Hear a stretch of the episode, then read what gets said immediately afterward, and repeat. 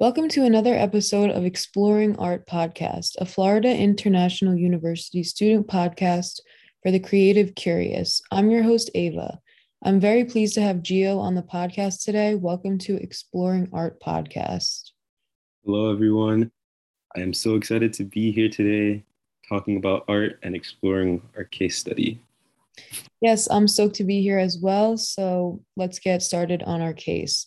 So today we're going to be talking about um, William Carlos Williams, one of his poems called "This Is Just to Say." This is just to say. Um, the following is this poem he's best known for and most often anthologized um, poem. Okay, so here's the poem. I have eaten the plums that were in the icebox and which you were probably saving for breakfast. Forgive me, they were delicious, so sweet, and so cold.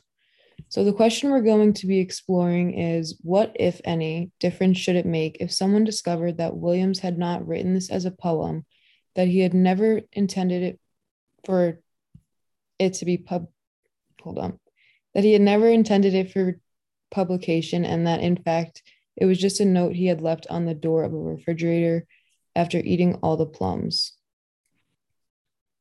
I think like this is an interesting poem because it can be interpreted in like many different ways. And in my opinion, I think it shows us like the guilty pleasures of life. Yeah, I definitely agree with that. I think that it shows that sometimes we want what we can't have because Williams acknowledges in the poem that, you know, he was probably saving them for breakfast, but he still decided to eat them anyway. Yeah, I think this idea can re- relate to like a lot of scenarios in the real world. Sometimes knowing that we can't have something makes us want it even more. Like especially if you're on a diet or something and you know you can't have sweets, but like you want it even more. Yeah, exactly. I think the poem itself can also maybe be like a metaphor for something else that he may want in life. Um, if it was intended for pub for publication, I think that it could kind of allude to maybe it's a relationship that he wants or a, wo- a woman or something along those lines. I think that the plums could be a symbol for that. Yeah, and as you can see in the poem, he shows guilt when he asked his uh his friend to forgive him. So we know that he knows he shouldn't have eaten them in the first place. Yeah, I think that even if there was no intention to publish this poem, um, and it was just a note on the fridge, he still highlights that, you know, simple pleasures, what they're all about, and like giving into guilty pleasures. Yeah, I also agree that we see that he appreciates the plums just for simple reasons, like being cold, sweet, soft, and like very tasty. So he appreciates it. Yeah. I think that if this was a note left for someone, that person would receive the note and like feel like at least he enjoyed the plums, even though, you know, I was saving them or for whatever reason. Yeah, I feel like the main point of the note was just keeping it simple, even though he shouldn't have eaten them. So, like, yeah. Yeah. I don't think that there would really be a difference in the meaning of the poem, even if it wasn't meant to be published. I think that it's still, even if no one saw it or it wasn't supposed to be a poem, the meaning is still the same. It's that like you see something and you want it and you know you might not be able to have it, but you do it anyway. So, a little bit more about William and his background. He was a famous poet and a writer who was mostly known for modernism and imagism.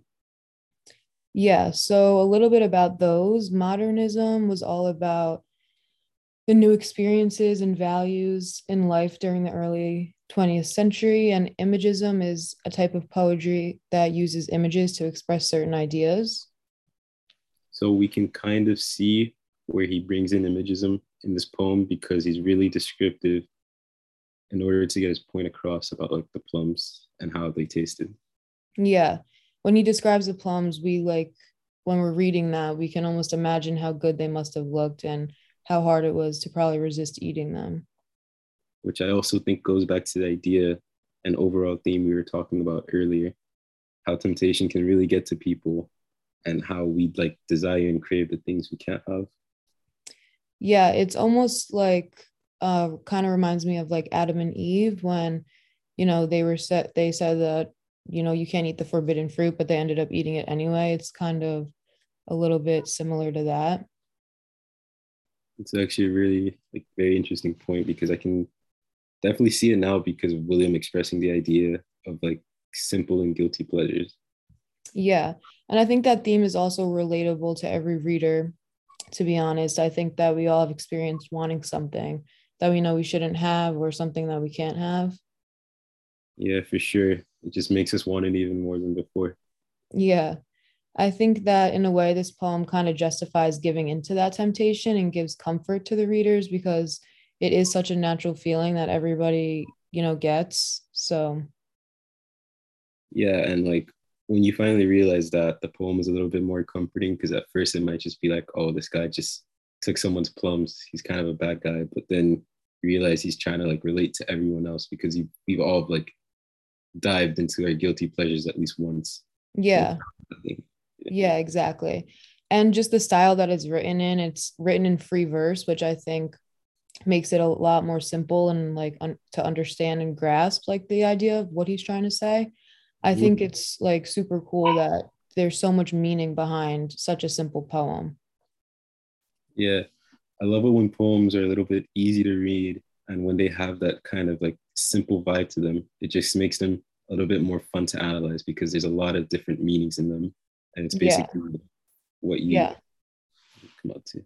Yeah. And i think it's even more impressive that we can derive like such a deep like life lesson and meaning from such a simple poem. Yeah a deep meaning about the simple pleasures in life and how sometimes we may feel guilty for giving into them.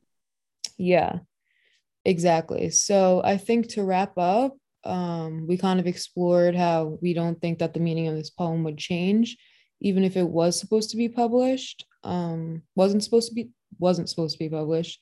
We mm-hmm. came to the idea that you know even if it was just a note, it still has that deeper element of exploring how we all have guilty pleasures in life, and it is okay to give in to them sometimes.